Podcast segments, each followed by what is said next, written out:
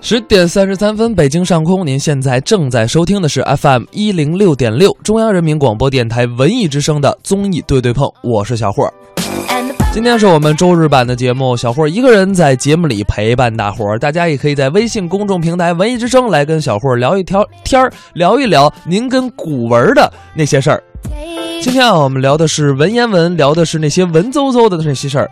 上半时段儿跟大家说了，说朱元璋不喜欢古文儿。俗话说得好嘛，子承父业啊！朱元璋的四儿子永乐皇帝朱棣戎马一生，他的圣旨跟他爸爸一样简单明了，甚至更大白话儿。啊，我们来跟大家分享一篇啊，这是朱棣写的一篇文章，特别有意思。他是这么写的：说自古国家设立军马的意思，只为要看守地方、保安百姓、征剿那做逮不当顺的人。虽天下十分太平，不曾撇了军马不整理。如今您军官是自己功劳出来的，有是祖父立功劳承袭出来的，都承受朝廷付托，或掌看方，或管着边塞，或镇守地方，都要十分与国尽心尽力。凡人受福受祸都是自己做出来的，您只依我言行，便长远享福寿，享快活。就各位，我不给你们翻译，你们是不是已经都听明白了？你就知道他这个写的有多白话了。就这段主要啊，就是为了警告军官要严守法度，因为当时的军官啊，普遍文化水平都比较低，所以呢，呃，他就延续了朱元璋大白话的圣旨的风格啊。最有趣的是呢，我们听到啊，圣旨里有一个“您”字儿的这个运用，说白了就是他当时不是咱们现在这个一个你一个心呐、啊，他是上面一个任意的“任”，下面一个“心”啊，但是读音是念“您”字儿。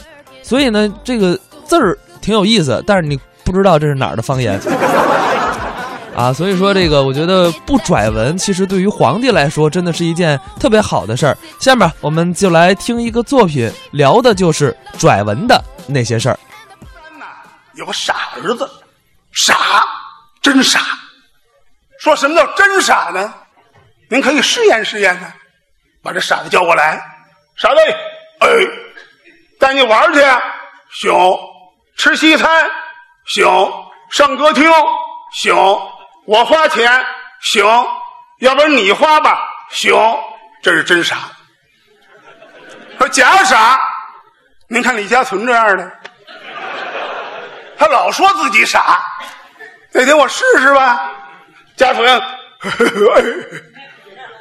带你玩儿去，行；吃西餐，行；上歌厅，行；我花钱，行；要不然你花吧，还有你花吧，假傻这位，整这一装的。张三这个儿子是真傻。说傻到什么程度呢？傻到连这个男女都分不出来，一天到晚揉揉眼睛，哇，咱吃什么呀？您说张三烦不烦？家里边有这么一个儿子，哎，出去遛弯去吧，找李四聊天去，眼不见心不烦。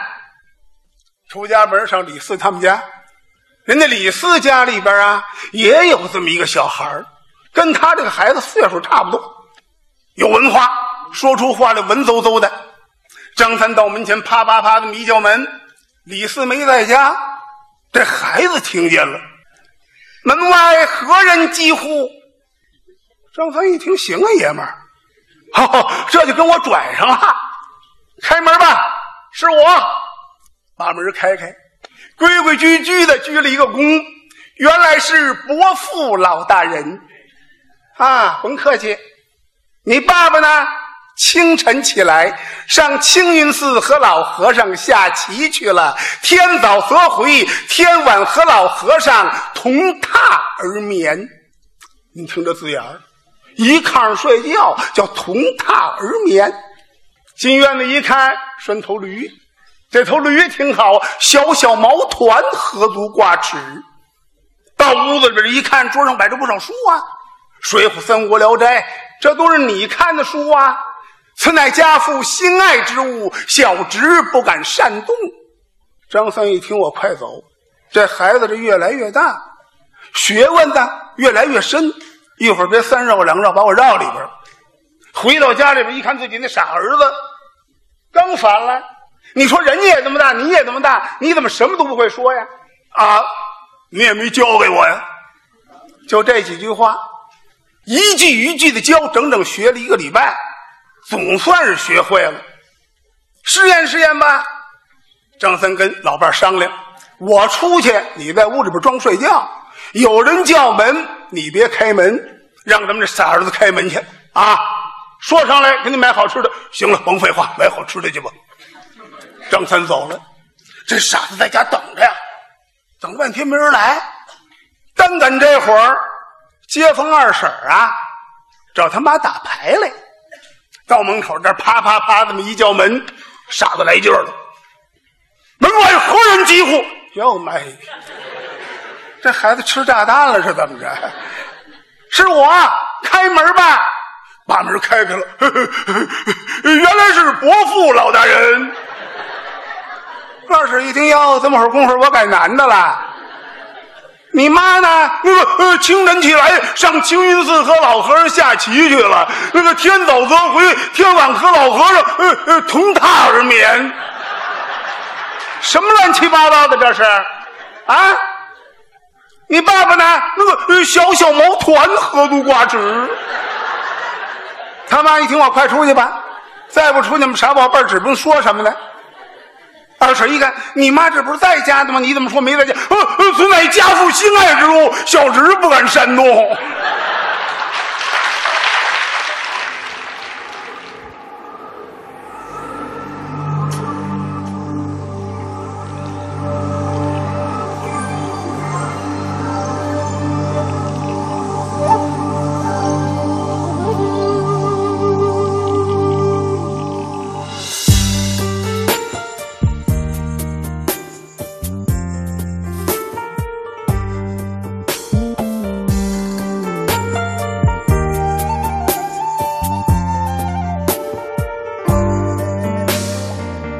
公告这里就是念，念住过客的思念。遇到了这里缠成线，缠着我们留恋人世间。你在身边就是缘，缘分写在三生石上面。爱有万分之一甜。宁愿我就葬在这一天。圈圈圆圆圈圈，天天年年天天的我，深深看你的脸，想起的温柔，满眼的温柔的脸。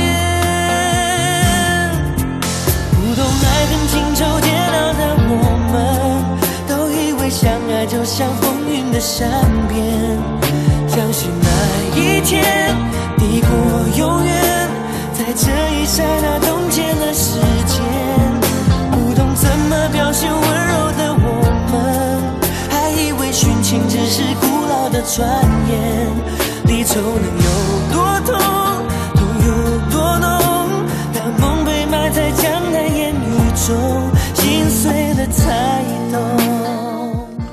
哎，我们今天聊的是这个文学啊，拽文的那点事儿。就刚才跟大家聊了聊呃朱元璋跟他的儿子啊，这个圣旨都用的是大白话。但是你以为明朝只有开头这两位文化程度不高的皇上才会用白话文当圣旨吗？不好意思，你们大错特错了。就在朱元璋之后啊，有无数的皇帝都曾经用白话文当圣旨。比如说吧，明朝有个规定，每年呢要按月给京城近郊的几个县颁发一些谕旨，为了让他们能够安心生产、专心务农。就是由于啊是读给百姓听的，所以这些圣旨呢写的特别特别的通俗。啊我们来举一个例子，这是圣旨啊。这真的是圣旨的原文，这是正德十四年明武宗朱厚照啊，呃，朱厚照给百姓颁发的一个圣旨。我们来听听有多么的大白大白话啊！呃，二月，说与百姓，各务农业，不要游荡赌博；三月，说与百姓，趁时耕种，不要懒惰农业；四月，说与百姓，都要种桑养蚕，不许闲聊；五月，说与百姓，谨守法度，不许尽缩词颂。六月说与百姓，盗贼生发，勿要勤力勤补。七月说与百姓，互相觉察，不许窝藏贼盗。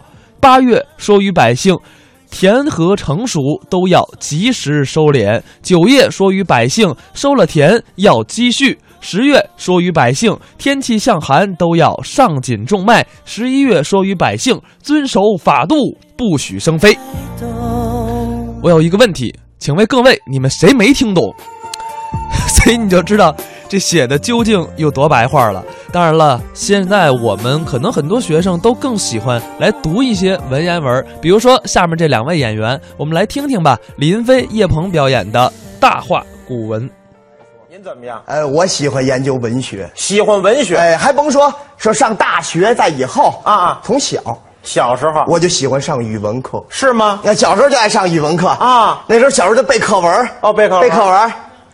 天凉了，嚯嚯，一群大雁往南飞啊一会一排成个人阵，哎呀一会一排成个一阵。原来你想习和习大核桃啊？ 你给我知道的，嗯，我揣的。哎，你揣还揣 呢？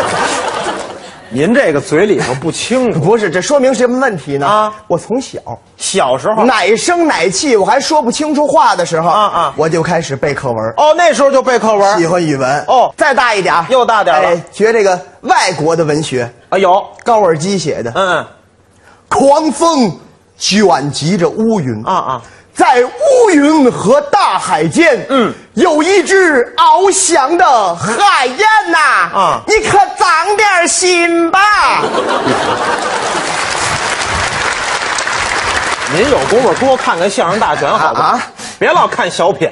不是文章是不是叫海燕呢？海燕是不是这个呀？ 呃，后边的没有，前面的、啊有一只翱翔的海燕，这是对不对啊啊？哎再大一点儿，又大点儿了哎，学古文。哎，咱们上学的时候叫文言文。文言文，嗯我特别的喜欢，是吗经过我的总结啊我认为文言文有三大优势：您给说一说。第一啊题材丰富啊啊第二，人物众多哦第三，语言精炼。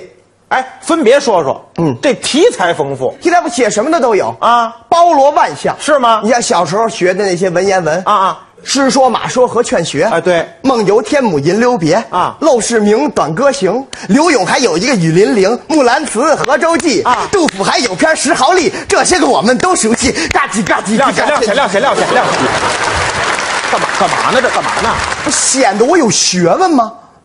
您见过哪位有学问没事跟坛上精干就烙烧饼了？您这，这这讲义嘛，由浅入深嘛您。就说题材丰富吧，啊题材丰富啊写人写物的、叙事说理的，什么都有，《论语》代表孟子，嗯这都是说理的啊古天将降大任于世人也，嗯必先苦其心志，劳其筋骨，饿其体肤，行夫乱其所为，增益其所不能，就这个词儿哦这是这是就是说理的哎啊很多很多哦，哎还有叙事那的，叙事的更多了。这个这个大家伙儿可能有些不熟悉的，嗯你像这个《左传》里边儿《左传》叙事的内容比较多，哪一篇呢？竹之武退秦师、啊这个有哎，什么长篇的叙事诗《孔雀东南飞》呀、嗯嗯呃，木兰诗啊，啊是这都是叙事的哦还有一篇文章哪一篇？叫这个嗯，燕子楚使，燕子楚使这篇文章那就吧说明燕子太不嫌脏了。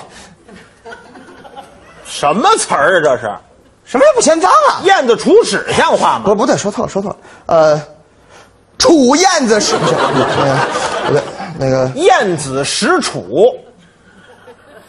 全掉个 儿了。这这这怎么了？这怎么了？我这啊燕子使楚，对这燕子出使楚国。嗯燕子啊，燕鹰、燕平仲，对这是齐国的丞相，是个儿不高，嗯，小燕子嘛，哎哎，穿花衣嘛，穿花衣你啊，你穿 天，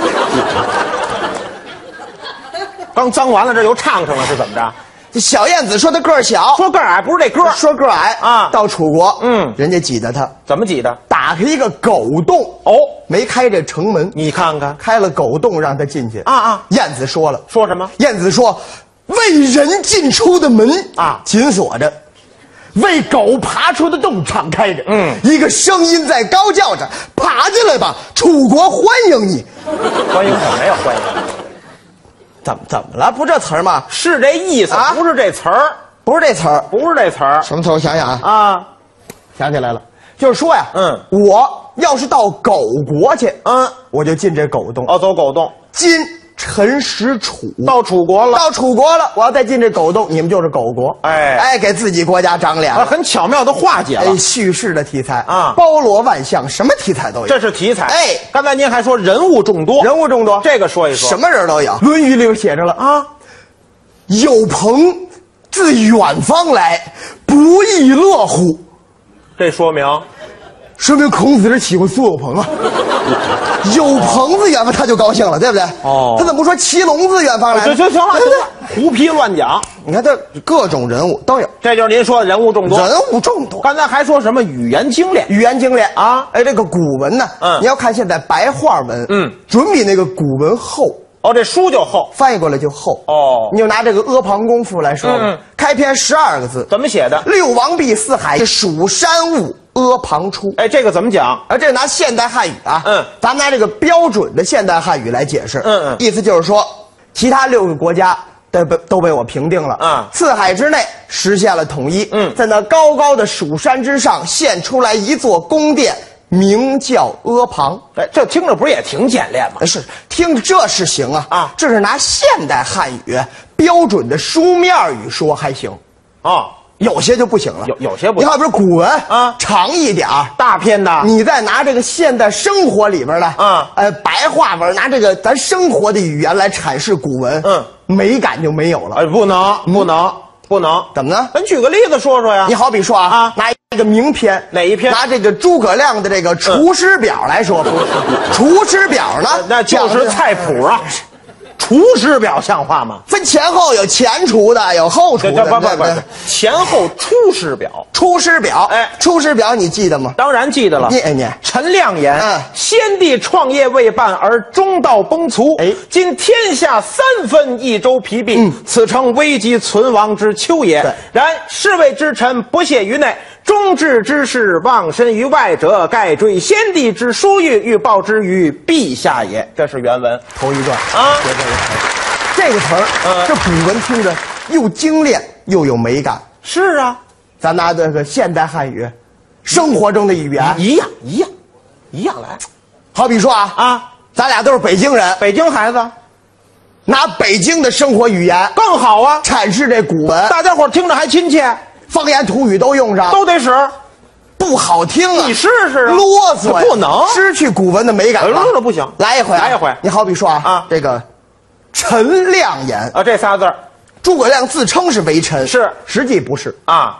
诸葛亮跟刘禅说话，嗯，他是相父，哎，对，差着辈儿呢。哦，差辈儿了，哎，按北京话说就不能陈亮言。那应该说爷们儿，爷爷爷们 儿，爷们儿啊哎，听你亮叔跟你说，哎，呃还亮说，你们老家这辈子啊可是不容易。嚯横垄地拉车是一步一个坎儿。哎呀眼看着这大事儿要成了啊啊，他是老和尚搬家，怎么讲吹灯拔蜡，还有俏皮话你现在饶市去看看去啊啊那说话算数的啊，就咱们这仨人儿，仨人儿可是呢，姓曹的、姓孙的，拿我来说，您怎么样？哎，我喜欢研究文学。喜欢文学？哎，还甭说说上大学，在以后啊啊从小小时候我就喜欢上语文课。是吗？那小时候就爱上语文课啊仨法子拽咧子玩那个猫盖屎的，嚯在外边打仗的啊啊，把这个脑袋都别到裤腰带上了。嗯嗯为什么？为什么因为你们老家活的时候啊一个个带他们可是不赖呆的，还不赖呆。说起那个刘玄德来，怎么讲都得这么说。嗯说刘皇叔啊，啊哦那是汉室玄孙的一根草。对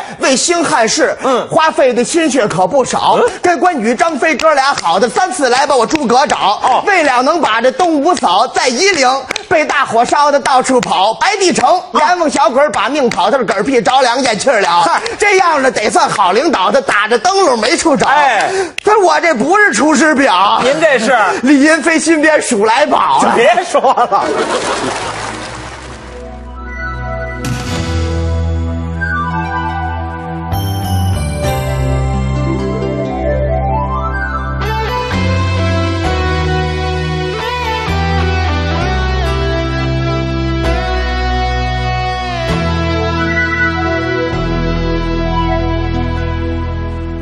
不要问我一生曾经爱过多少人？你不懂我伤有多深。要剥开伤口总是很残忍，劝你别做痴心人，多情暂且保留几分。